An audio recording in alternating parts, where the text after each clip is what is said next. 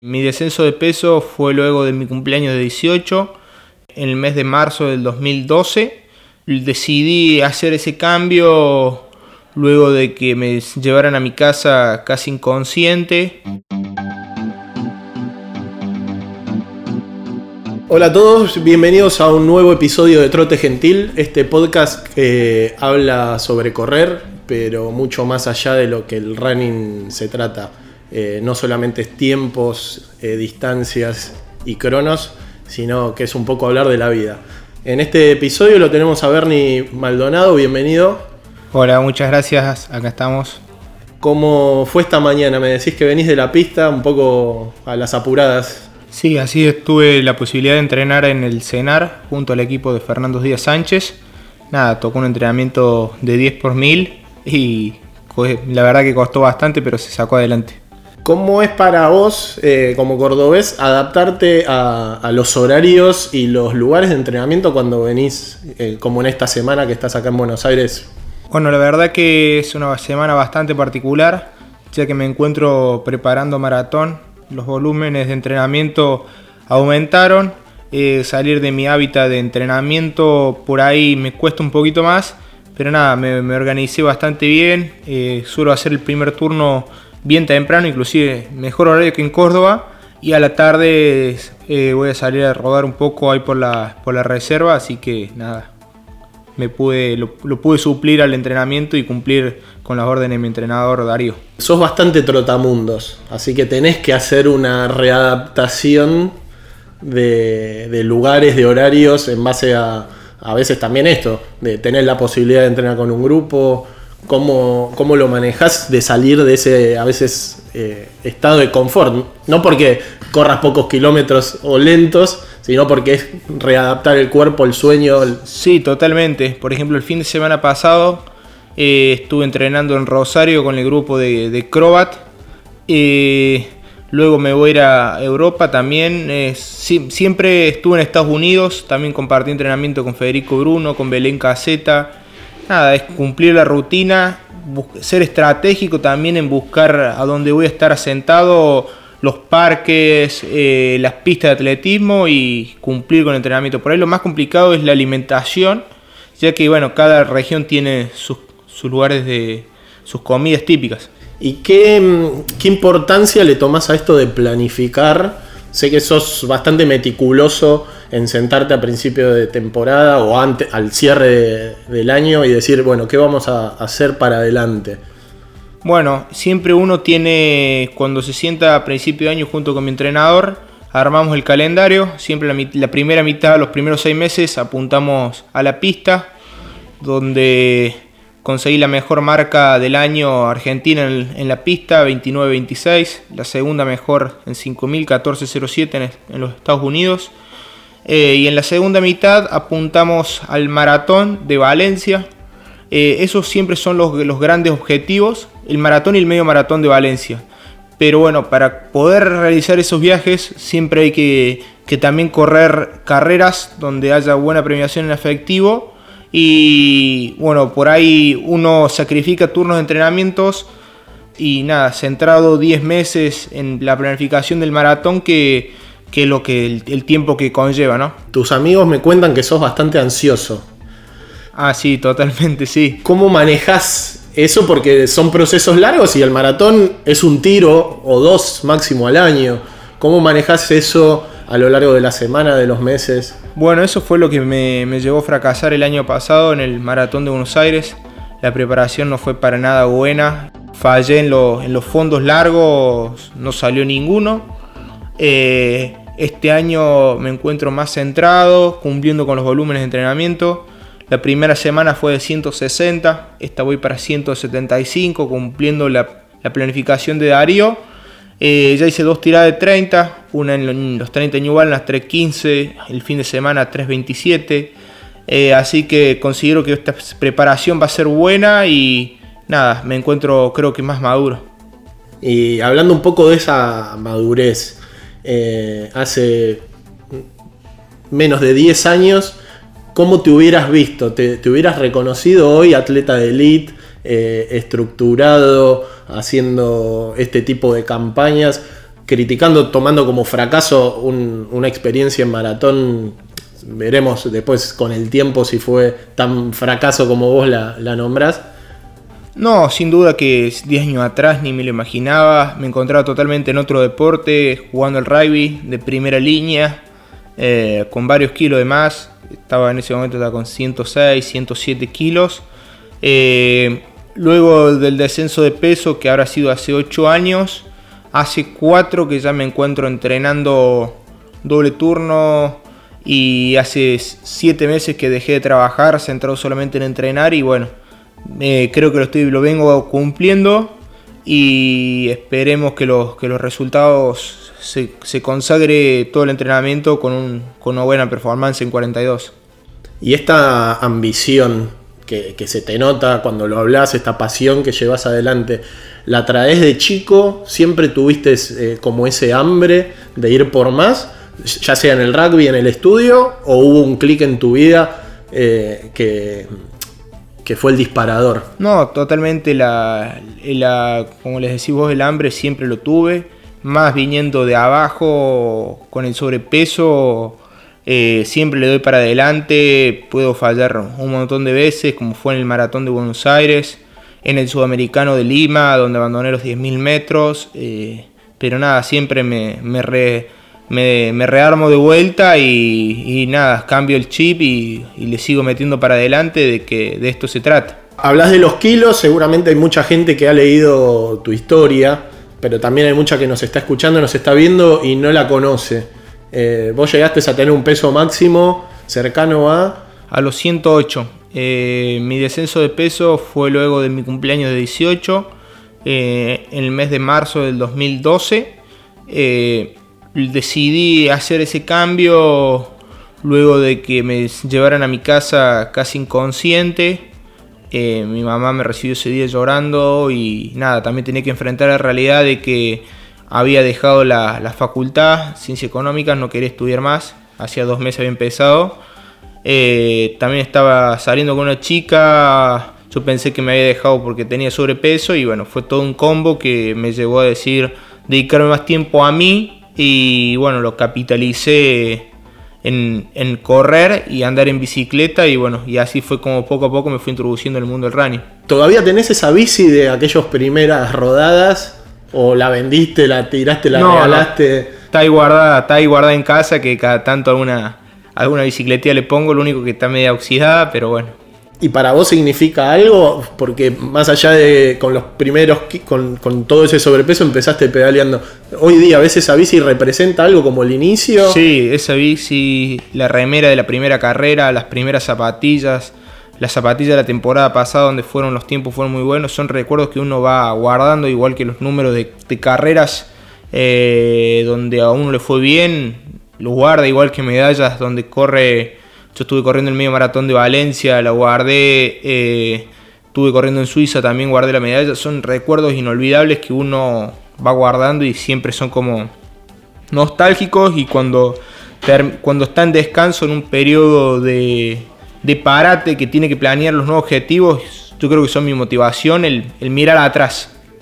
Por eso, es, un combustible que el día de hoy no es que es algo que decís, ok, esto ya está, lo guardé. totalmente, así es me parece que esto sirve para el que quiere empezar a trotar, a correr, a competir y, también para el que quiere salir o de la cama o de estar sentado en el sillón mirando la, tele. No necesariamente hay que llegar a, tener un récord provincial o representar a Argentina en el exterior. Esto de decir, hay un día que hay que ponerse en marcha. Totalmente. La primero, que el primer paso es tener la motivación y el y saber eh, tomar la decisión y saber en qué, uno, en qué situación se encuentra uno para decir, bueno, esto no va más y es necesario un cambio y bueno, tomar esa iniciativa. Porque por ahí yo quise hacer varios descensos de, peso durante mi, infancia y mi adolescencia. He acudido a los mejores nutricionistas de Córdoba, pero como entraba al consultorio me llevaba el plan y llegaba a mi casa y lo tiraba al tacho. O sea, no, no tenía iniciativa, nada. O sea, me duraba dos días el plan alimentario y no quería cambiar. Es una cosa que si no estás negado no, no, se va a dar, digamos. ¿Qué fue ese, ese fuego de, arrancar, de empezar a ver resultados, eh, no inmediatos, pero a corto plazo en, el descenso de peso y después en el introducirte en, el running medio por casualidad como, como una, una chanza? Mi motivación yo creo que la encontré a medida que iba del descenso de peso, kilo a kilo, como que me iba motivando aún cada vez más. El de decir quiero estar más flaco, más flaco, más flaco. Inclusive la, mi alimentación era muy monótona.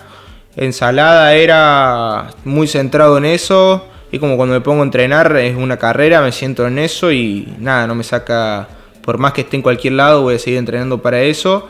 Eh, soy así, cuando me pongo con algo es, así. Y, bueno, y ahí poco a poco me invitaron a una carrera. La primera carrera que yo corrí fue la del periodista en, honor a Víctor Brizuela. Unos 10 kilómetros en Córdoba, donde corrí en 49-30, una cosa así. Hablas esto de comer solo lechuguita. Hoy día vos te, te metiste de lleno en el mundo de la nutrición eh, sí, totalmente. Es más, hoy me encuentro estudiando la carrera de licenciatura en nutrición. Estoy entre tercer y cuarto año. Eh, he suspendido el cursado este año, ya que había empezado a cursar. Y bueno, en abril salió lo de la gira por Estados Unidos que me organizó mi manager George. Eh, la idea era buscar la marca para el sudamericano y panamericano. Para el pana no alcanzó.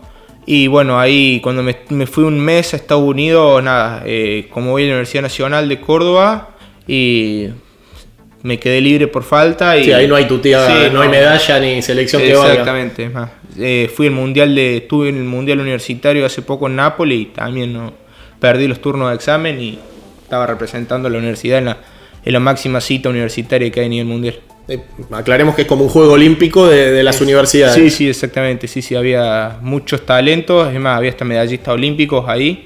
Que es, obviamente que hay que ser menor de 25 años y eh, fue una experiencia inolvidable en, en Nápoles. Vos capaz hoy, viendo para atrás, cambiarías muchas cosas, porque una cosa es estar flaco y otra cosa es estar bien nutrido y saludable eh, para enfrentar un deporte o enfrentar el, día a día. Ah, sí, totalmente. Bueno, con la alimentación ese que yo bajé mucho de peso, duré tres meses nomás. Es más, llegó un momento que no tenía ni fuerza ni para salir a hacer la rutina diaria que hacía en bicicleta. Tuve que cambiar totalmente la alimentación. Un extremo como el que comía antes no era bueno, pues estaba en sobrepeso. El otro extremo tampoco era bueno porque no tenía energías para nada, había desplegado todas mis reservas energéticas. Así que nada, empecé de a poco a introducir alimentos y bueno, gracias a eso pude levantar mi nivel de vuelta y es como me alimento hoy en día. ¿Cuál fue el día que te la empezaste a creer? No, en el buen sentido, dijiste, che, acá hay algo eh, te lo tuvo que decir alguien, lo viste vos y dijiste, le pego para adelante con esto porque verdaderamente hay resultado y nunca encontrás el techo. Hay mucha gente que es, ok, bajé los 40 minutos en 10K y ya estoy hecho, o debuté en una media maratón y corrí también en 1.24, eh, o bajé la hora y media, que para mucha gente es algo enorme y vos seguías teniendo un, techo hacia arriba y cómo fue ese... Ese momento fue, me lo dijo mi entrenador Darío Núñez, 2015, corro la media maratón de Rosario y mi debut en media, realizo una hora 17.42, eh, luego de eso seguí entrenando con él un solo turno y tuvimos una charla muy seria en Río con un proyecto a Tokio cuando una atleta que entrenada por él, Viviane Chávez, se encontraba en la Villa Olímpica, salimos a cenar y dijimos, bueno, preparemos un ciclo olímpico, hoy nos encontramos rumbo a ello, si bien es durísimo, han disminuido los índices, han bajado notoriamente casi 5 minutos, pero bueno, a partir de eso yo me encontraba en el 2016 con una marca de 15-10 en 5000, 31-40 en 10000, eh, una hora 10 en media maratón y bueno, hoy me encuentro mucho menos y así que creo que estamos en el camino indicado y año a año seguimos bajando las, marcas, así que no entramos nunca en una meseta y la progresión viene siendo acertada. Esto me, resulta muy interesante porque hace cuatro años lo que estás haciendo hoy, eh, verdaderamente tenías que tener mucha confianza en lo que él te decía eh, para decir, ok, nos la jugamos y vamos a por ello. Sí, totalmente. Es más, eh, estamos pensando, vamos a ver ahora una, experiencia que vamos a hacer a la altura en el mes de noviembre, que si sale bien eh, sería hacer un all de dos o tres meses, otro campamento en la altura en África, buscando la, marca para, para los Juegos. Pero bueno, antes que eso, debo terminar el maratón de diciembre en Valencia eh, lo mejor posible para decir, bueno, vamos tras las marcas en, en, marzo o en abril en otro maratón, porque si no, porque si no, como el año pasado yo eh, me retiré en Buenos Aires, hay que por lo menos terminar un maratón. Viviana, el caso de Viviana Chávez, pasó algo similar, eh, corrió Buenos Aires hasta el 33, fue para marca, para, para marca, no, no aguantó el ritmo, se retiró Corrió Mar del Plata a los tres meses, ganó con 2.45 y luego logró la marca en Rotterdam con 2.37. Así que bueno, las esperanzas va a ser lo último que vas a, perder. totalmente. Lo tenés a, a, Arbe y a Coquito ahí que te la están poniendo bastante difícil igual. Sí, sí, si bien hay lugar para tres, eh, pero bueno, hay, hay, que correr y como digo, las esperanzas son lo, único, lo último que se pierden y siempre le remedia abajo y bueno también motiva más que, ellos hayan logrado la marca porque se indica que, se puede lograrlo. Eh, he competido varias veces con ellos, a veces me ha tocado a mí, a veces le ha tocado a ellos, así que creo que, Argentina tiene corredores para correr debajo de las 2 horas 11.30. Algunos entrenadores decían que con este índice olímpico no se iba a ver más argentino en la Olimpiada y bueno, ya quedó demostrado que no es así. Este tema de tenés varios récords eh, provinciales, eh, tenés ya marcas que has bajado que no muchos atletas del país las han logrado. Em, ¿Le das bola a, esas performances o son un escalón hacia lo que estás buscando? Eh, sí son importantes, pero no le doy importancia. Es más, si alguna vez mi compañero de entrenamiento Pedro las baja, que muy merecido las tiene, eh, sería una motivación para volver a bajarlas eh, lo bueno es que mi provincia esté corriendo debajo de los 30 minutos, que nunca se ha hecho, es bueno. Bajar las 2 horas 20 en maratón hace un montón que no lo lograba. El único fue, creo que fue Daniel Simbrón. Y bueno, Pedro corrió en 2.19 muy bien. Nada, motiva y es, es, una, es, una consecuencia del, del trabajo al que estamos apuntando, ¿no? Hablando un poco de Córdoba, eh, es una ciudad, eh, bueno, es una provincia que estaba muy asociada dentro del país al, trail running, más que nada. Eh, vos como cordobés de pura cepa, ¿cómo ves el, running en, la provincia? Sí, es verdad, hay muchas carreras de, trail running, K42 de Salomon, varias. yo soy un poco más de la calle, va, suelo correr una sola a fin de año la nocturna de Yacanto, porque no es muy, no es muy compatible la calle con la montaña, hay mucho riesgo de lesión. Eh, me gusta mucho que, muchos vayan a, Córdoba a correr montaña. Ahora salió un evento, el, K21, la, la, media maratón nocturna de Córdoba, que poco a poco va creciendo. Y nada, esperemos que siga creciendo ese evento y cómo Córdoba va creciendo en el, running está muy bueno. Por eso te digo, el, que lo ve desde las otras provincias en general lo toma para ir a la sierra. Yo no sé cómo lo viven ustedes, que vos eh, sos un corredor de calle y de pista, que a su vez debe haber un montón.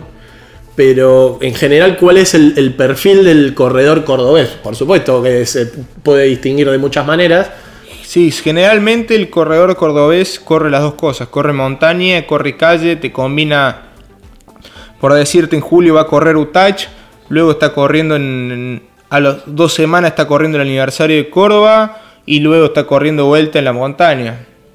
Eh, eso está bueno, hay mucha variabilidad, entonces el, runner no, nunca termina de aburrirse con las ofertas que, pues, presenta la provincia de Córdoba. Y hablando precisamente de, la capital, ¿por qué crees que si bien esta, estos 21K nocturnos van creciendo, no tiene una gran carrera emblemática que podría ser el maratón que supo existir durante varias ediciones hace poco y se dejó de hacer, que no se termina de afianzar como, como, como una plaza de carreras de calle? Primero y principal porque no encuentran una fecha buena para ponerlo. Generalmente lo suelen poner en abril y en abril hay muchas ofertas de maratón, el maratón de La Pampa, el maratón de Santiago de Chile, Rosario en, en mayo. Entonces como que no, no acierta primero la fecha y luego la segunda es que la gente en Córdoba no es muy tolerante con el corte de tránsito. Un maratón en Córdoba te corta de, de norte a sur toda la ciudad, no encuentra un buen circuito. Entonces, ¿qué hace? Te corta la costanera, te corta zona norte, te corta zona sur y eso irrita mucho a la gente. Entonces, como que no le encuentran mucho la vuelta, pero yo creo que es necesario un 42 en Córdoba, como lo tiene Rosario, como lo tiene Mendoza, como lo tiene La Pampa, como lo tiene Buenos Aires, eh, o Mar del Plata. A Mar del Plata también le costó mucho sentarlo. Eh, yo creo que Córdoba, bueno, lo realizó este año, hubo poca concurrencia, pero bueno, ese, yo creo que ese es el camino. Bueno, también la premiación este año fue muy buena. Eh, yo creo que si la premiación la mantienen, eh, puede ser que varios atletas de élite se apunten aún más y eso haya que tenga nivel la prueba y, mayor concurrencia. Un poco todo esto que, me estás hablando tiene mucho que ver con el, con el sport marketing, con el marketing, bueno, totalmente asociado al deporte. Vos eh, has encauzado también parte de tu carrera en tener una estrategia relacionada a eso ya sea con las marcas, ya sea con los apoyos, para tratar de trabajar menos para poder entrenar más. Em, ¿Es una decisión que vino sola? ¿Es algo que también lo planeaste? Bueno, hoy en día cuento con el apoyo únicamente de Under Armour. Me encuentro brindando clases de atletismo en la localidad de Río Primero, pero nada, luego subsisto con las carreras de calle a lo largo o a lo ancho del país y bueno, por eso por ahí hay que estar siempre en buen nivel para, o si en el caso que me lesionara, sería complicado porque no, no, no, no, no, retribuiría el ganancia. Y ahora volviendo un poco a lo que me estabas hablando de Valencia, que son tus, tus dos grandes objetivos del año. Eh, ¿Cómo estás planeando la carrera? ¿Ya tenés un tiempo en mente? Bueno, con respecto al maratón, no, aún no hay ningún tiempo en mente, hay que hacer la preparación, ser respetuoso. Eh, el tiempo lo dirá la media maratón de Valencia, que son 35 días antes. Eh, ver cómo sigue la preparación, si no hay alguna lesión.